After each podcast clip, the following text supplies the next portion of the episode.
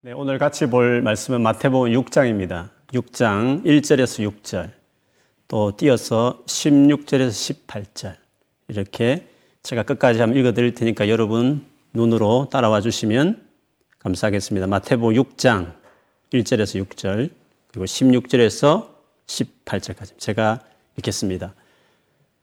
남들에게 보이려고 다른 사람들 앞에서 의를 행하지 않도록 주의하여라. 그렇지 않으면 하늘에 계신 아버지께 아무런 상도 받지 못할 것이다. 자선을 베풀 때 위선자들처럼 내 앞에 나팔을 불지 마라. 그들은 사람들로부터 영광을 얻으려고 회당이나 길에서 나팔을 분다. 내가 너희에게 진정으로 말한다. 그들은 이미 자기 상을 다 받았다. 자선을 베풀 때에는 내 오른손이 하는 일을 왼손이 모르게 하여라. 아무도 너희의 구제함을 모르게 하여라. 그러면 숨어서 보시는 내 아버지께서 내게 갚아 주실 것이다. 기도할 때에 위선자들처럼 하지 마라. 그들은 사람들에게 보이려고 회당이나 길 모퉁이에 서서 기도하기를 좋아한다. 내가 너희에게 진정으로 말한다. 그들은 이미 자기 상을 다 받았다. 기도할 때에 골방에 들어가 문을 닫고 숨어 계시는 내 아버지께 기도하여라. 숨어서 보시는 내 아버지께서 내게 갚아주실 것이다. 금식할 때에 위선자들처럼 초췌한 모습을 보이지 마라. 그들은 자신들이 금식하는 것을 사람들에게 보이려고 초췌한 모습을 드러내려 한다. 내가 너희에게 진정으로 말한다. 그들은 이미 자기의 상을 다 받았다. 너는 금식할 때 머리에 기름을 바르고 얼굴을 씻어라. 그렇게 하여 다른 사람들에게 금식하는 것을 나타내지 말고 오직 숨어 계시는 아버지께만 보여라. 숨어서 보시는 내 아버지께서 내게 갚아 주실 것이다. 아멘. 우리 자기 자신을 향해서, 옆에 있는 가족이 있으면 가족을 향해서 다시 한번 믿음으로 선포하겠습니다. 올해는 기도로 반드시 돌파할 것입니다. 오늘은 기도로 반드시 돌파할 것입니다. 아멘. 우리가 늘 어떻게 하면 바르게 살아갈 것인가, 이런 고민들을 늘 합니다. 기도도 하고요. 특별히 우리 한국 사회를 보면 우리 교회의 이미지가 요즘 너무 좋지 않아서 어떻게 하면 교회가, 또 거기 속한 우리 한 사람 한 사람이 바르게 살아가야 되는가 하는 생각들을 하게 합니다. 그런데 이런 것을 위해서 반드시 필요한 첫 번째 일은 우리가 어떤 존재인가 하는 것을 먼저 이해하는 것이 순서인 것 같습니다. 왜냐하면 doing보다는 언제나 being이 중요하기 때문에 그렇습니다. being에서부터 doing이 나오기 때문에 그런 거죠. 내가 어떤 존재인가 하는 것은 본질과 관련되어 있는 것입니다. 그런데 우리의 이 존재, 우리의 존재를 이해하는 데서 빼놓을 수 없는 것이 있습니다. 그건 하나님의 은혜입니다. 우리 존재가 뭐 별것 있습니까? 특별히 타락한 우리의 존재가 뭐 그렇게 대단하겠습니까? 굳이 우리가 바른 삶, doing을 생각함에 있어서 그 doing을 만들어내는 진짜 중요한 우리 being에 대해서 생각해 볼 때 하나님의 은혜를 빼놓고 우리가 이해하지, 이해할 이 않을 수 없습니다. 그래서 고린도전서 십오 장 십 절 바울도 말했지만, 나의 나 되는 것은, 내가 진짜 나 되는 것은 내가 아니라 나와 함께 하신 하나님의 은혜였다, 이런 말씀 있지 않습니까? 마찬가지로 우리의 나됨, 나의 being, 나의 본질을 생각하면 생각할수록 우리는 하나님의 은혜를 빼놓을 수가 없습니다.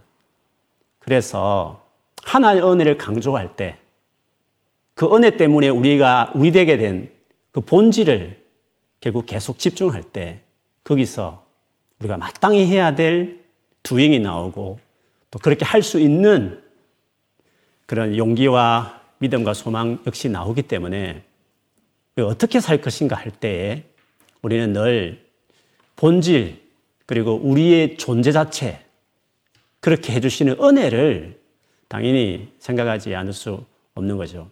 결국 지나간 수년에도 우리에게 많은 용기와 위로가 되었던 것은 우리더러 뭔가를 하라고 말하는 doing을 강조한 것이 아니라 우리가 어떤 존재인지, 어떤 은혜를 입어서 그렇게 되었는지, 그런 은혜를 주시는 분이 어떤 분인지 그것을 집중할 때 거기서 아, 그러므로 이렇게 살아야 되겠구나 하는 doing이 자연스럽게 나오게 되는 거죠.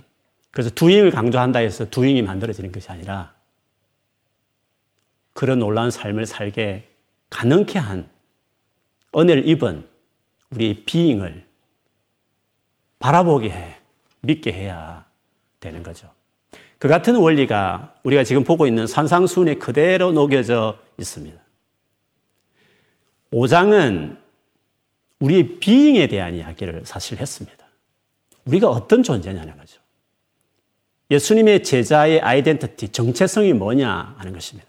시작은 팔복으로 시작됐습니다.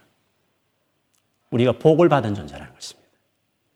우리가 말할 수 없는 큰 은혜를 입은 존재라는 것을 오 장에 이야기합니다. 그래서 우리의 모습이 뭡니까? 소금과 빛입니다. 세상과 완전히 다른 being이 되어버린 것입니다. 뿐만 아니라 예수께서 율법을 근원적으로 원래 주셨던 목적대로 성취하러 오셨습니다. 그러므로 그 예수를 영접한, 그 예수님과 관계 맺은 사람은 우리 역시도 율법의 원래 그 정신대로, 원래 그 의도대로 살아낼 수 있다. 그런 점에서 소위 모세의 제자라고 늘 자랑했던 당대의 율법학자나 바리새인보다 훨씬 더 나은 어려운 삶을 내 제자는 살아야 된다. 그래서 그 오 장 이십 절에 보면 내가 말한다. 너희 의가 율법학자들이나 바리새파 사람보다 훨씬 낫지 않으면 하늘나라에 들어가지 못할 것이다. 자신감입니다. 내 제자는 반드시 그렇게 살 수 있다. 그런 어도에서 주님이 이 자신감 있는 말씀을 하셨던 거죠. 그래서 내 제자는 어떻게 그들과 다른가? 그것을 여섯 가지 예를 들어서 오 장 끝까지 주님이 설명하셨습니다. 가까운 형제 관계로부터 그리고 길게는 원수의 길까지 그 정도의 사랑을 실천할 수 있는 하나님이 온전하신 것처럼 완벽한 삶을 살 수 있다. 살아야 된다. 그런 점에서 더 나은 뭐를 실천한 사람이 되었다. 그것을 오 장에서 이야기한 것이었죠. 그리고 오늘부터 이제 보고 싶은 육 장부터는요, 그런 의를 실천하는 우리들이 반드시 주의해야 될 것이 무엇인가 하는 것을 육 장부터 칠 장 사실 십이 절까지 설명하고 그 나머지는 이제 결론처럼 예수님이 말씀하십니다. 주의해야 할 것이 세 가지가 있는데 그 중에 오늘 본문은 한 가지, 첫 번째 한 가지를 이야기합니다. 그것은 예전 성경에는 외식, 우리 쉬운 성경에는 윗선, 외식일, 외식을 주의해야 된다는 것을 말씀하고 있습니다. 이 윗선이 뭔가? 윗선이 뭔지를 일 절에 이렇게 말하죠. 남들에게 보이려고 사람들 앞에 의를 행하는 것이다 라고 말했습니다. 이 절에는 그 마음의 동기를 설명하는데요. 그들은 사람들로부터 영광을 얻으려고 회당이나 길에서 나팔을 분다. 그러니까 사람의 인정과 칭찬을 받기 위해서 그 동기로 하는 모든 것들은 다 윗선이다. 외식이다라고 말씀하시는 거죠. 근데 여러분, 이거는 마음의 동, 동기에 해당되는 부분이니까 잘 드러나지 않습니다. 본인만 알 뿐이고, 아니, 본인도 사실 모른 채로 그렇게 할 경우도 있습니다. 그렇기 때문에 위선하면 이중인격자처럼 세상에 되게 나쁜 사람들이 주로 하는 행동처럼 생각할 수 있는데요. 사실은 대부분의 사람들이 예외 없이 이렇게 살아갈 정도로 일반화되어 있는 것이 위선입니다. 다른 사람들에게 인정받고 싶어서 편하게 행동하는 사람도 있죠. 괜히 눈살집 부리는 사람도 있을 수 있는 겁니다. 그러나 대부분은 은연중에 그런 마음을 가지고 어, 드러내는 식으로 행동하는 경우가 많습니다. 특별히 더 주의해야 될 꽁꽁 숨겨져 있는 위선은요, 남들에게 잘 보일 생각으로 한 것은 사실 아니지만, 뭐 그럴 마음도 없지만, 그래도 사람의 인정을 대단히 중요하게 여기는 경향이 우리에게 다 있습니다. 그런 위선은요, 언제 드러나느냐 하면 다른 사람들이 내가 행한 희생과 선행을 몰라줄 때, 정당하게 보상이 주어지지 않는 것처럼 여겨질 때, 그때 마음이 상하고 서운하고 섭섭한 마음이 든다는 게 뭡니까?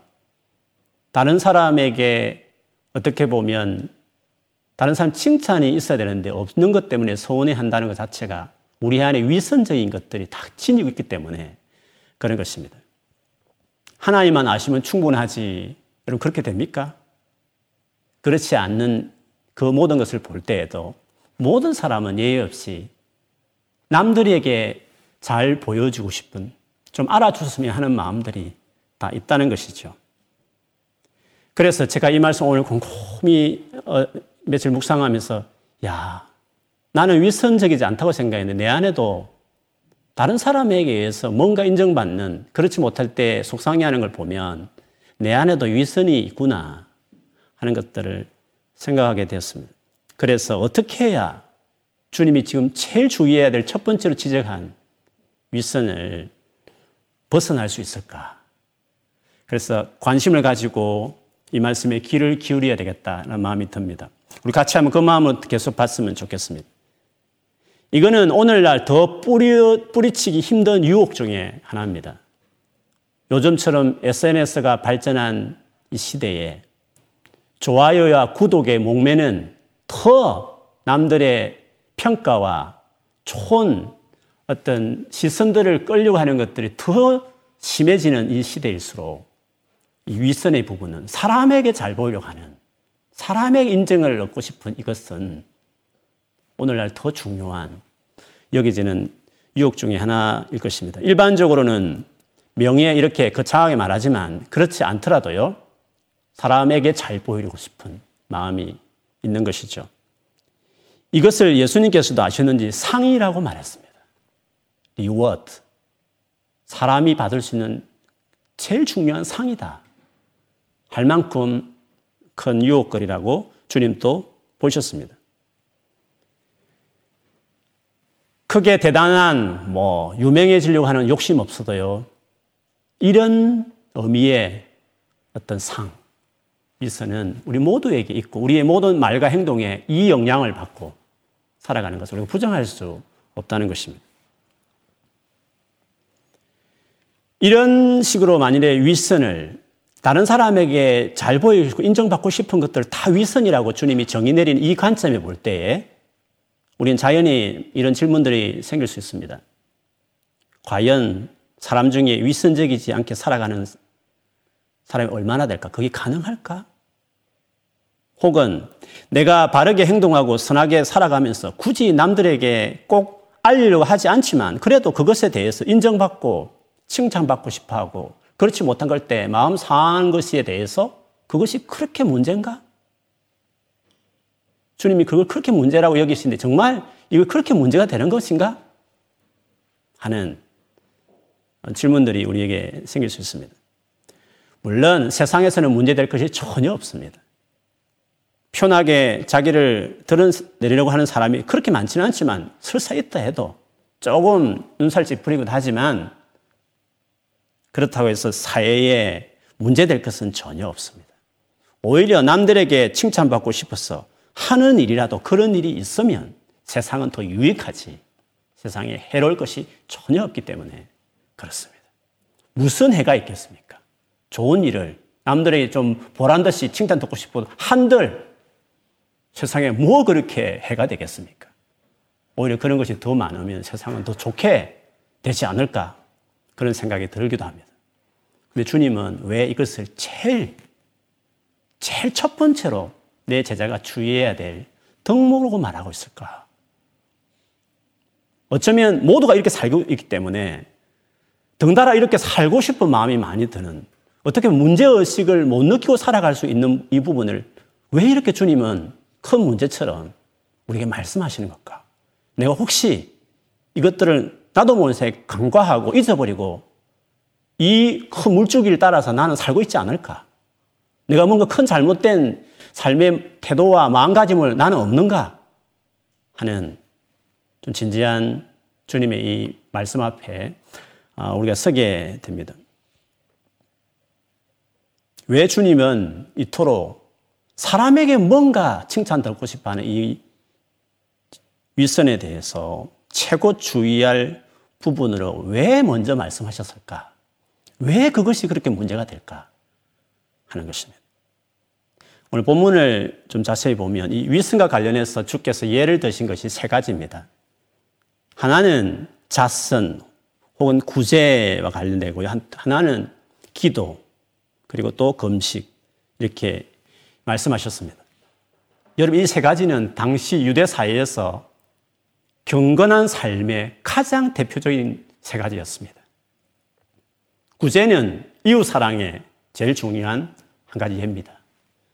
그리고 기도와 더한 기도인 금식은 하나님 사랑이라는 하나님 관계성에서 반드시 행해야 될 경건한 행동이다. 유대인들은 다 그렇게 생각을 했습니다. 그래서 적어도 경건하게 살아가는 사람이 되고 싶으면 이 세 가지는 빼놓을 수 없는 중요한 일이었다는 것이죠. 그래서 사도행전 십 장에 보면 이탈리아 백부장인 고넬료가 나오는데 그를 일컬어 경건한 사람이라고 소문이 다 나 있었습니다. 그 이유를 오늘 이 세 가지가 있었기 때문이라고 역시 이야기하죠. 사도행전 십 장 일 절 이 절에 보면 가이사라에 고넬료라 하는 사람이 있었는데 그는 이탈리아 부데라는 로마 군대의 백부장이었다. 그는 경건한 사람으로 온 가족과 더불어 하나님을 두려워하며 유대 백성에게 자선을 많이 베풀며 늘 하나님께 기도하는 사람이었다. 초대교회 때 믿는 사람들뿐만 아니라요, 믿지 않은 일반 유대인들까지도 칭찬했던, 존경했던 인물이 있었습니다. 예수님의 친동생 야고보였습니다. 그가 쓴 책이 야고보서거든요. 그는 정말 경건한, 불신자든지 신자든지 관계없이 존경하는, 그래서 예루살렘 교회의 베드로보다도 더 권위가 높을 만큼 인정받는 그 리더 중에 한 명, 한 명이 있지 않습니까? 그에게 붙여진 유명한 별명이 낙타 무릎 아닙니까? 낙타 한번 쳐보면 앉았을 때 딱 기도하는 표정으로 낙타는 앉아 있습니다. 얼마나 기도를 많이 했으면 야고보를 일컬어 낙타 무릎 이런 별명을 지었겠습니까? 그렇게 경건한 야고보가 그가 쓴 야고보서 일 장에 보면 경건에 대하여 이렇게 그가 소개했습니다. 하나님 아버지께서 보시기에 깨끗하고 흠이 없는 경건은 고난을 겪고 있는 고아들과 가부들을 돌보아주며 자기를 지켜서 새 속에 물들지 않게 하는 것입니다. 고아 가부를 돌보는 것은 오늘 말한 자선과 구제에 해당되는 것이고, 자기를 지켜 새 속에 물들지 않게 하는 것은 하나님 앞에 끊임없이 나아가서 기도하고 금식으로 살아가는 그것으로 이제 이루어지는 것이죠. 그렇게 보면 경건은 이 세 가지가 빼놓을 수 없는 것이라고 볼 수 있습니다.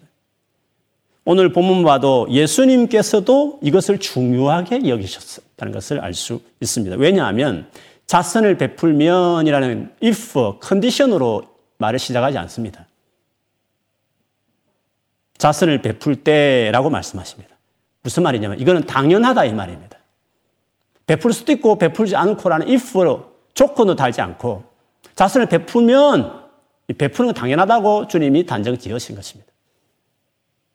기도한다면 하는 것이 아니라 기도할 때에, 금식한다면 그게 아니라 금식할 때에 아예 한다라는 가정을 내세우고 보실 정도로 주신 주님께서도 이 세 가지는 내 제자에게도 중요한 덕목이다, 경건한 삶에 당연한 거다, 이렇게 보셨던 것을 볼 수 있습니다. 그러면 경건한 행동 중에서 제일 중요한 대표적인 세 가지 것을 주님 말씀하셨는데, 만일에 이 일에 열심히 한다면 어떻겠습니까? 제일 중요하게 여기는 하나님 사랑, 이웃 사랑에서 드러날 가장 표면적인 이그젬플 이 세 가지를 열심히 한다면 하나님 사랑하고 이웃을 열심히 사랑한다면 어찌 주님께서 보상 안 하시겠습니까? 어찌 그 영혼을 축복하지 않겠습니까? 고넬료가 이방인임에도 불구하고 최초로 예루살렘 교회 교인으로 될 수 있었던 것은 그가 그만큼 하나님 앞에 경건하게 살았기 때문에, 누구보다 어떤 유대인보다 그렇게 했기 때문에 하나님께 최초의 이방인을 예수 믿고 세례주는 일에 그 고넬료를 택한 이유도 다 거기에 있었던 것이었죠. 너무 중요한 일을 그가 하고 있었기 때문에 말이죠. 그런데요, 윗선은, 윗선은 이렇게 중요한 일을 평생을 열심히 하고도 하나님으로부터 아무런 상을 받지 못하게 만들어버린다는 점에서 제일 중요한 것을 온 힘을 다해서 평생을 다해 살아도 위선으로 이루어진 일이면 아무런 상이 없다는 점에서 이 두려운 일이 아닐 수가 없는 거죠. 예수님께서 예로 드신 세 가지를 보면 구조상 비슷한 부분이 있습니다. 첫째는 위선이 무엇인지를 먼저 설명합니다. 일, 이절에 남들에게 보이려고 그들은 사람들로부터 영광을 얻으려고 회당과 길에서 나팔을 분다고 말했고, 기도와 관련한 오절에서는 그들은 사람들에게 보이려고 회당이나 길 모퉁이에 서서 기도하기를 좋아한다. 구제와 금식과 관련해서는요, 십육절에 사람들에게 보이려고 초췌한 모습을 드러내려 한다. 다 사람에게 보이려고 싶은, 뭔가 사람에게 칭찬받고 싶은 그 동기, 동기가 중요한, 그게 윗선이다, 이렇게 정의를 먼저 내렸습니다. 그 다음에 두 번째는 또 공통적인 말은요, 그들은 이미 상을 다 받았다,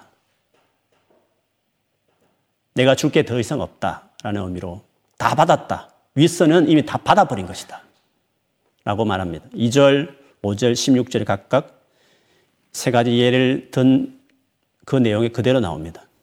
그러니까 그렇게 중요한 일을 행하고도 하나님으로부터 아무런 상을 받지 못한다는 것입니다. 이 얼마나 슬프고 이 얼마나 두려운 일이겠습니까? 윗선은 우리의 위대한 삶을 평생을 누가 봐도 감동스러운 위대한 삶을 살았어도 윗선으로 행한 일이면 하나님 앞에 그 모든 것이 무의미하게 만들어버린다, 그렇게 말씀하시는 것입니다. 하나님 앞에 섰을 때 아무런 일을 하지 않은 사람처럼 평가받는다. 너는 세상 살면서 아무것도 하지 않은 존재였다. 만일에 그런 평가를 그 주님 앞에서 내가 받는다 해보십시오. 얼마나 비참하고 얼마나 그게 두려운 일이 아니겠습니까? 이것만 볼 때에도 윗선은 정말 주의해야 될 것이구나 라는 것을 여기서 볼 수 있습니다.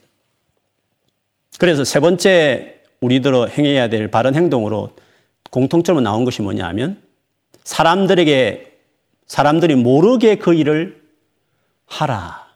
사람에게 너무 연연하고 신경 쓰지 말고 하라는 것으로 말씀하십니다. 자선을 베풀 때 내 오른손이 하는 일을 왼손이 모르게 하라. 아무도 너의 구제함을 모르게 하여라. 기도와 관련해서도 기도할 때 골방에 들어가 문을 닫고 숨어 계시는 내 아버지께 기도하여라. 금식도 머리에 기름을 바르고 얼굴을 씻으라. 그리하여 다른 사람들에게 금식하는 것을 나타내지 말고 오직 숨어 계시는 아버지께만 보여라. 이렇게 말씀을 하십니다. 너무 두려운 일이니까.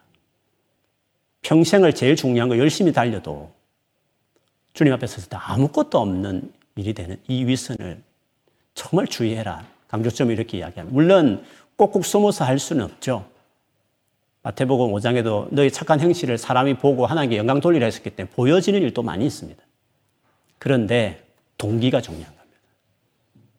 열심히 했는데 드러나고 하나님 보여주기는 그건 감사한 일이죠. 하나님께 영광을 돌리게 되는 일이지만, 뭔가 내가, 왜 나는, 이런 어떤 사람에게 나를 어떻게 보는지에 너무 중요한 그 스피릿 태도를 가지고 살면 이럴 수 있다, 주님이 말씀하신 거죠. 그래서 위선은 하나님께서 우리에게 줄 것이 아무것도 없는 그런 일이 되는 거죠. 그래서 마지막으로 주님께서 결국에 말씀하시는 것이 뭐였습니까? 숨어 보시는 하나님 보시기에 행하라는 말씀을 하시면서 약속을 이렇게 하셨죠. 그러면 숨어서 보시는 내 아버지께서 내게 갚아주실 것이다. 기도와 관련해서도 숨어서 보시는 내 아버지께서 내게 갚아주실 것이다. 금식과 관련해서도 숨어서 보시는 내 아버지께서 내게 갚아주실 것이다. 조금 전에 말씀드린 것처럼 윗선은 하나님께서 우리에게 갚아주는 것이 전혀 없게 만들어버린 것입니다. 즉 하나님께서 나를 위해 행하시는 일을 전혀 경험할 수 없다는 것을 이야기하는 것입니다. 이런 삶에 익사이팅한 것이 있겠습니까? 없습니다. 하나님이 뭔가 내 삶을 해준 것이 있는, 일하셨다고 하는 것들이 경험되어야 삶에 막 생동감이 드는 겁니다. 막 기쁨이 있는 것입니다. 익사이팅한 게 있는 것입니다. 여러분, 예수를 믿으면도 내 삶에 하나님 일하신 것들을 별로 경험하지 못하겠어. 나는 주님이 나의 삶에 뭔가 해주는 것 같은 익사이팅한 일이 별로 없는 것 같아. 그러면 위선적이지 않는지 한번 보십시오. 너무 많은 사람에게 신경 쓰고 살아가는 사람이 아닌가? 위선이 내 안에 임박힌 사람이 아닌가? 사람이 주고 안 주고에 나는 너무 연연하면서 그것이 중요한 사람으로 살고 있지 않는가?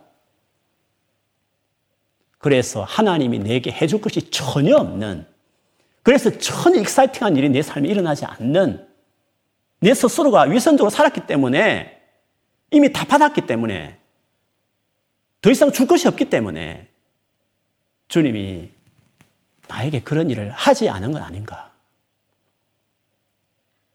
그거를 이 말씀이, 이 말씀이 진리라면, 주님이 이 말씀대로 하신다고 한다면 아마 우리가 그런 삶을 보링하고 밋밋하고 주님이 계신지 안 계신지 내 삶에 전혀 모르겠고, 그러면 나의 주된 관심은 하나님 앞에 내가 어떻게 사느냐 보다도 사람 앞에 너무 많은 마음을 다 빼앗기고 살아가는, 너무 평범하지만 그냥 착하지만 한편으로는 너무 사람에 매여 있는 윗선적인 것이 내게 있어서 그런 거 아닌가 라고, 그래 주님이 더 이상 해줄 것이 없었어, 그런 거 아닌가, 그거를 생각하게 하는 것입니다.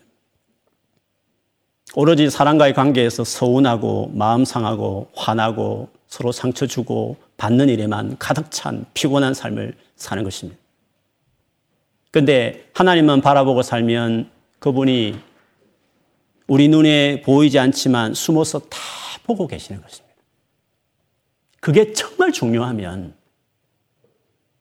그게 제일 내 삶에 중요하면 그렇게 사는 것입니다.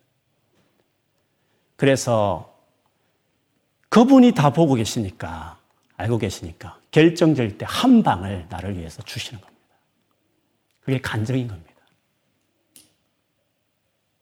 내 삶에 너무 놀라운 주님의 일하심을 경험하는 겁니다. 반전의 드라마를 주님이 갚아주시는 익사이팅한 삶이, 과정에 여러 가지 있었지만 주님이 결국 주님만 바라보는 위선적인 삶을 살지 않겠다고 주의하며 살았더니 주님이 갚아주시는, 진짜 갚아주시는, 일해주시는 반전되는 드라마를 내 삶 안에 경험하게 되는 거죠.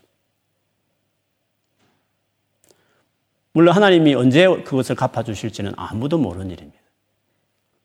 이 세상 살 동안에도 사실 하나님이 많이 갚아주는 은혜를 베푸시기도 합니다. 제가 이 말씀을 묵상하면서 저희 위선도 보지만 한편으로는 그래도 그 삶 가운데 하나님만 바라보고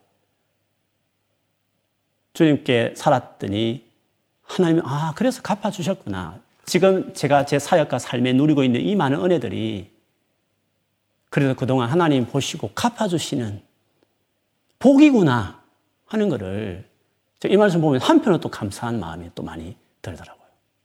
역시 하나님 갚아주시는구나.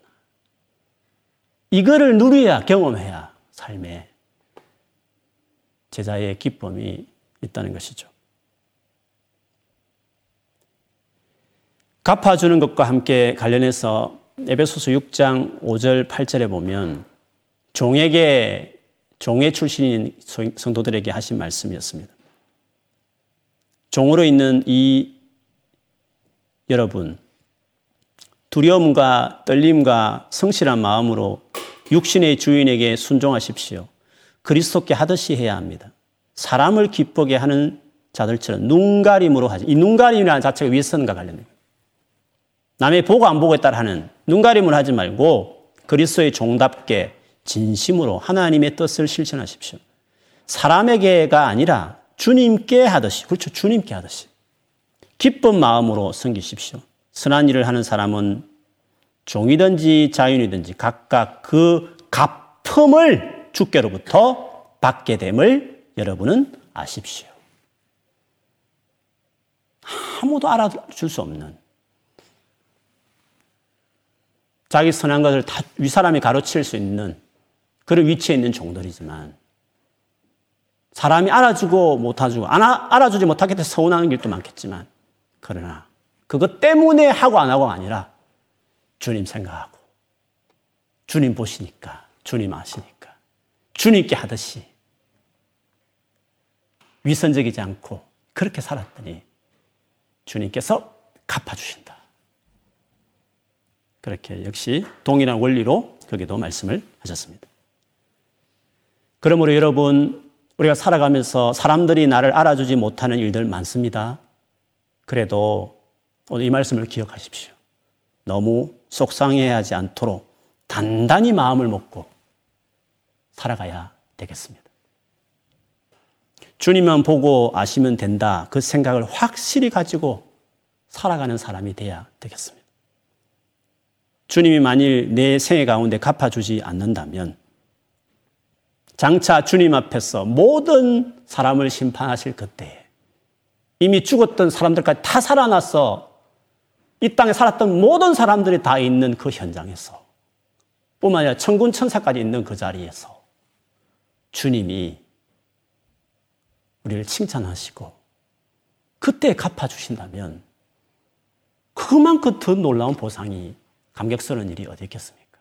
그걸 믿고 그걸 바라고 그렇게 될 때 우리는 윗선에서 벗어나는 사람이 될 것입니다. 그리고 윗선이 얼마나 우리의 영원한 삶을 불행하게 만드는 것인지를, 하나님부터 아무런 상을 받지 못하게 만드는 일이라는 사실을 생각해 보면 사람이 어떻게 하느냐에 그렇게 중요하지 않는 그 부분에 정말 주의해야 되겠다. 그래서 이게 제일 중요한 부분이니까, 어떻게 보면 제자로서 제일 두려운 일이니까, 열심히 해놓고도 아무것도 받지 못하는 사람이 되는 거니까 주의해라, 주의해라고 제일 중요한 세 가지 말씀하시면서 반복해서 이렇게 말씀하신 것이었습니다. 만일에 우리가 이 윗선에 주의하지 않으면 우리는, 우리의 그 어려움은 율법주의자와 바리새적인 어로 전락해버릴 수 있습니다. 그들의 어처럼 살아가게, 그들은 그렇게 살았거든요. 예수의 제자가 추구하는 어와 율법학자와 바리새주의자들이, 바리새파 사람들이 추구하는 어의 그 갈림길은 위선에 있는 것입니다. 사람에게 너무 많이 매이면 우리의 어는 예수의 제자의 어가 아닙니다. 바리새인과 서기관들의 어에 그쪽으로 그냥 쏠려버린 것입니다. 그렇게 타락해버리고 전락해버릴 수 있다. 그래서 그거를 내 제자는 제일 먼저 주의해야 된다라고 말씀하신 것이었습니다. 어떻게 해야 여러분 이 위선에서 우리가 벗어날 수 있겠습니까? 이 위선이라는 단어의 유래는 그 당시 예루살렘뿐만 아니라요, 그 근처에 예수님이 살던 나사렛 근처에도 있었습니다. 연극장이 있었습니다. 그래서 배우들이 그 연극에 등장하는 특정 인물의 모습에 가면을 쓰고 연기를 했다고 합니다. 예수님도 목수였기 때문에 아마 그 연극장을 지어줬을 것입니다. 그 문화에 대해서 알고 계셨을 것입니다. 그런데 그 가면이라는 단어에서 유래된 게 이게 위선입니다. 무슨 말이죠? 원래 배우는 그런 그 사람이 아닙니다. 다만 그 배우가 맡은 그 역의 사람의 모습으로 가면을 쓰고 등장한 것이었습니다. 우리가 위선적인 삶을 살지 않으려면 어떻게 되겠습니까? 배우가 자기 배우 모습으로 연기하면 되는 것입니다. 배우가 자기 아닌 사람의 모습에 가면을 쓰니까 그게 위선이 되는 거 아닙니까? 우리가 위선에 빠지지 않는 유일한 방법은 내 존재 자체가 바뀌어야 되는 것입니다. 내가 새로운 존재 방식으로 거듭나지 않으면, 예수의 제자가 되지 않는다면, 예수를 따르지 않는 모든 사람들은, 보이지 않는 하나님에 대한 감각이 전혀 없는 그들은 그들이 선택할 수 있는 유일한 한 가지, 그나마 착한 일, 좋은 일 하면서 색할 수 있는 길은 요거밖에 없는 겁니다. 사람의 평가, 사람, 하나님이 없으면 누구에게 평가를 받는단 말씀입니까? 누구에게 평가받는 것이 그의 삶의 의미가 있겠습니까? 사람밖에 없는 것입니다. 그러므로 거듭나서 살아계신 주님에 대한 감각이 있고 그분과의 관계가 제일 중요한 존재 방식으로 거듭나지 않으면 우리는 위선에서 벗어날 수 없는 것입니다. 그래서 위선에서 벗어날 수 있는 제일 중요한 첫 단추는 예수 믿고 거듭나서 우리 존재 방식, 비잉 자체가 아예 주님만 생각하는, 주님이 중요한, 주님 관계에 헌신하는 그 본질이 중요한, 그것이 새로운 본능이 돼버린 그런 사람이 되는 것이 벗어날 수 있는 확실한 지름길입니다. 예수님은, 내 제자는 그런 존재가 되었다는 것입니다. 오 장에서. 그러므로 그, 저, 그 존재 방식도 살아가라는 것입니다. 그 새로운 본능대로 살아가라는 것입니다. 다만 주의해라. 이런 존재 방식을 가지고, 가지고 있지 않는 많은 사람들이 이렇게 살고 있고, 특별히 스스로 종교적이다고, 되게 신앙이 좋다고 생각하는 율법학자와 바리새인들도 이렇게 살아가는 사람이니까 그들처럼 하지 말고 내 제자답게 너의 새로운 본능 그대로 충실해서 보이지 않지만 보이는 사람보다 더 확실하게 의식되어지고 더 감각이 있고 더 중요하고 더 사랑하고 헌신적인 하나님 앞에 보여지는 그것을 중요하게 생각하는 그 사람으로 살아가라 라고 주께서 말씀하셨습니다. 그렇기 때문에 우리는 보이지 않는 하나님이 중요한 존재가 되었습니다. 예수의 제자입니다. 충실하게 사는 것입니다, 여러분. 우리가 주어지는 모든 일과들은 우리가 얼마 살지 모르겠지만 남은 뭐 오십 년이든지, 여러분 서른 살이면 뭐 능력 잡고 육십 년이든지, 서른 접어들면 뭐 오십 몇 살밖에 더 남았습니까? 지금까지 산 거 두 배밖에 안 남은 거, 인생은 그렇게 길지 않습니다. 그 기간 동안에 거듭난 생명답게 하나님 관계를 중요하게, 그분 앞에서 내가 살아가는 삶이 중요한, 충실해 사는 것입니다. 이번 한 주간도 여러분 그렇게 살아가길 축복합니다. 진짜 위선적이지 않는 주님 앞에, 주님과의 관계 중요한, 주님이 뭐라고 말씀하시는지, 주님 앞에 내가 어떻게 사는지, 그게 제일 중요한, 그 외에 다른 모든 것들은 내 삶에 그렇게 큰 걸림돌이 안 된 인생, 그렇게 살면 되는 것입니다. 우리는 그렇게 살아갈 수 있는 존재로 이미 새 피조물이 된 것입니다. 여러분답게 살아가십시오. 예수님 제자답게. 이번 한 주간 주님 찾고 의지하고 감각, 주님 된 감각을 가지고 갈망하며 살아가는 여러분, 위선에서 완전히 떠나가는 제자답게 살아가는 여러분 되길 축복합니다. 그래서 주 앞에 섰을 때 많은 하나님 갚아주신 은혜가 있기를, 살아가는 동에도 하나님이 개입하시고 베푸시는 반전의 드라마 같은 익사이팅한 은혜들이 여러분 생애가 넘치게 되기를 주의 이름으로 축원합니다. 아멘.